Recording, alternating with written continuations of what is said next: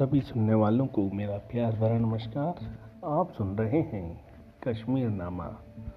Season four जिसमें बताया गया है ऋषि आंदोलन के बारे में।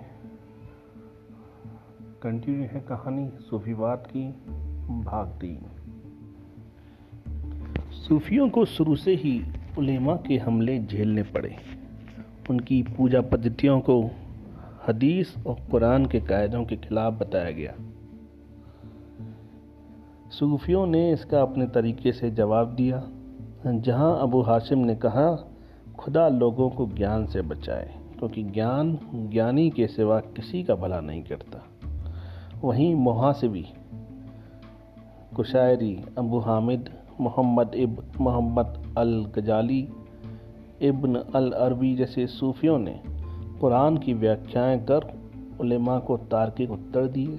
और सूफीवाद का सैद्धांतिक आधार प्रदान किया। अल गजाली खुद एक आलिम थे और अरबी में लिखी उनकी किताब यहाँ अल दीन सूफीवाद की सैद्धांतिकी मानी जाती है। एक और किताब उन्होंने फारसी में लिखी, कीमिया ए सादत। इस्लामी जगत में अल गजाली बेहद प्रतिष्ठित हैं और उन्हें कुछ इतिहासकारों द्वारा मोहम्मद साहब के बाद का सबसे प्रभावशाली मुस्लिम विद्वान माना गया है। उन्होंने रूढ़ीवादी इस्लामी सिद्धांतों यानी कलाम को और सूफीवाद को जोड़ने में महत्वपूर्ण भूमिका निभाई और इस तरह दोनों के बीच चले संघर्ष को समाप्त करने के लिए सैद्धांतिक आहार, आधार दिया। मलकी या न्याय शास्त्र के विद्वान इब्न अरबी ने मसफसूर अल हिकम लिखी, जिसने सूफी तरीके को व्यवहारिक रूप दिया। तरह ग्यारहवीं सदी आते आते सूफीवाद ने अपना सैद्धांतिक आधार हासिल कर लिया था और ईसाई रहस्यवादियों तथा बौद्धों के तर्ज पर खानकाह व्यवस्था अपना ली थी।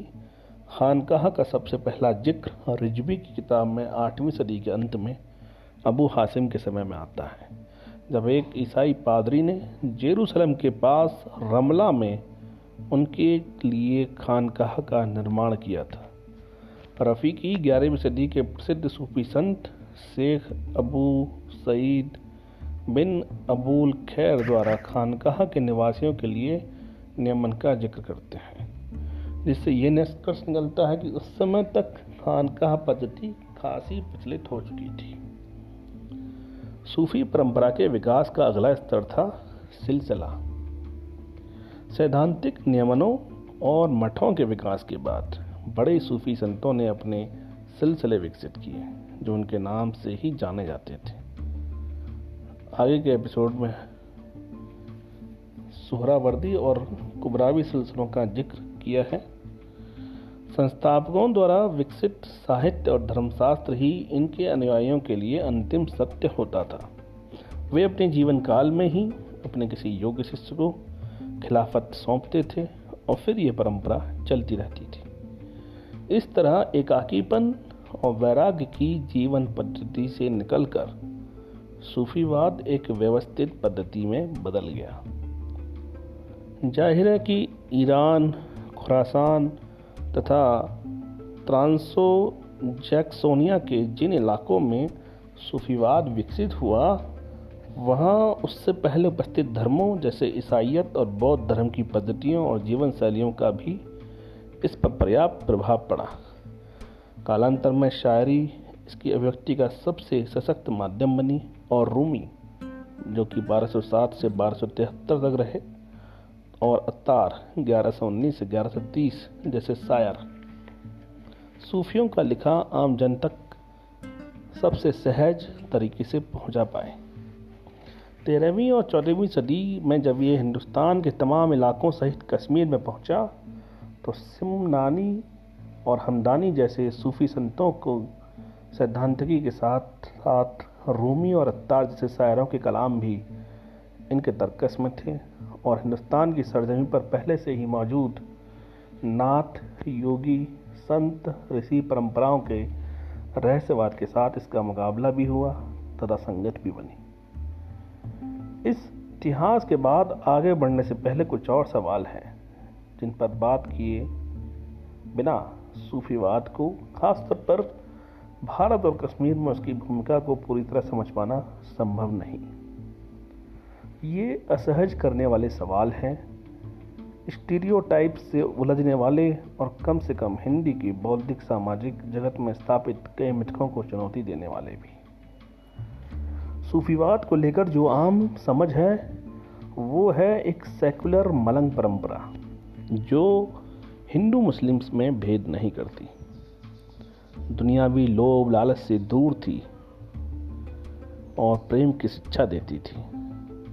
सूफी मज़ारों पर हिंदू मुस्लिम दोनों धर्मों के लोगों का जाना आज भी धर्म निरपेक्षता के उदाहरण की तरह उपयोग किया जाता है। लेकिन भारत में सूफीवाद का इतिहास पढ़ते हुए धारणा अगर ध्वस्त नहीं होती तो भी इस पर गंभीर सवाल तो उठते ही हैं। कश्मीर के विशेष संदर्भ में हमदानी पिता पुत्र की भूमिका हमने देखी। भारत और दुनिया के अन्य हिस्सों में भी सूफी संतों की भूमिका इससे बहुत अलग नहीं, और वो है इस्लामी धर्म प्रचारक की। जवाहरलाल नेहरू विश्वविद्यालय के सेंटर फॉर हिस्टोरिकल स्टडीज़ के प्रोफेसर एजाज हसन मलिक कश्मीर के इस्लामीकरण में सूफी मिशनरियों की भूमिका पर अपना एक शोध पत्र की शुरुआत कुछ इस तरह करते हैं।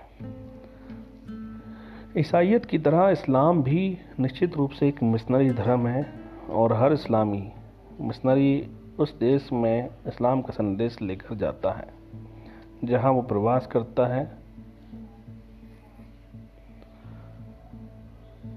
वो इसके लिए कुरान की पाँच आयतों का उद्धरण देते हैं। उद्धरणों के ढेर लगाए बिना ये बात कही जा सकती है कि सूफी संत अपनी तरह के इस्लाम के प्रचारक ही थे, या कम से कम प्रचारक ही थे।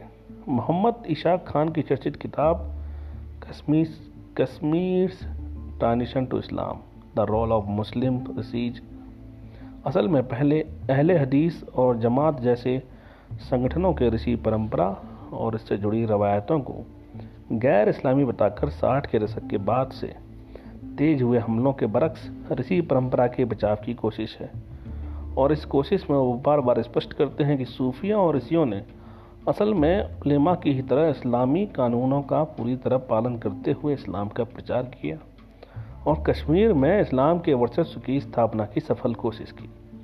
हाँ कश्मीर में आकर इसका स्वरूप अंततः बदल गया और जिस तरह का ऋषि सिलसिले का सूफीवाद यहाँ स्थापित हुआ, उसमें बौद्ध और हिंदू योगी परंपराओं का स्पष्ट असर भी था और आदर भी।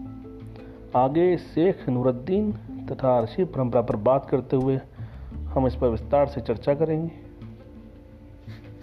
तब तक के लिए नमस्कार।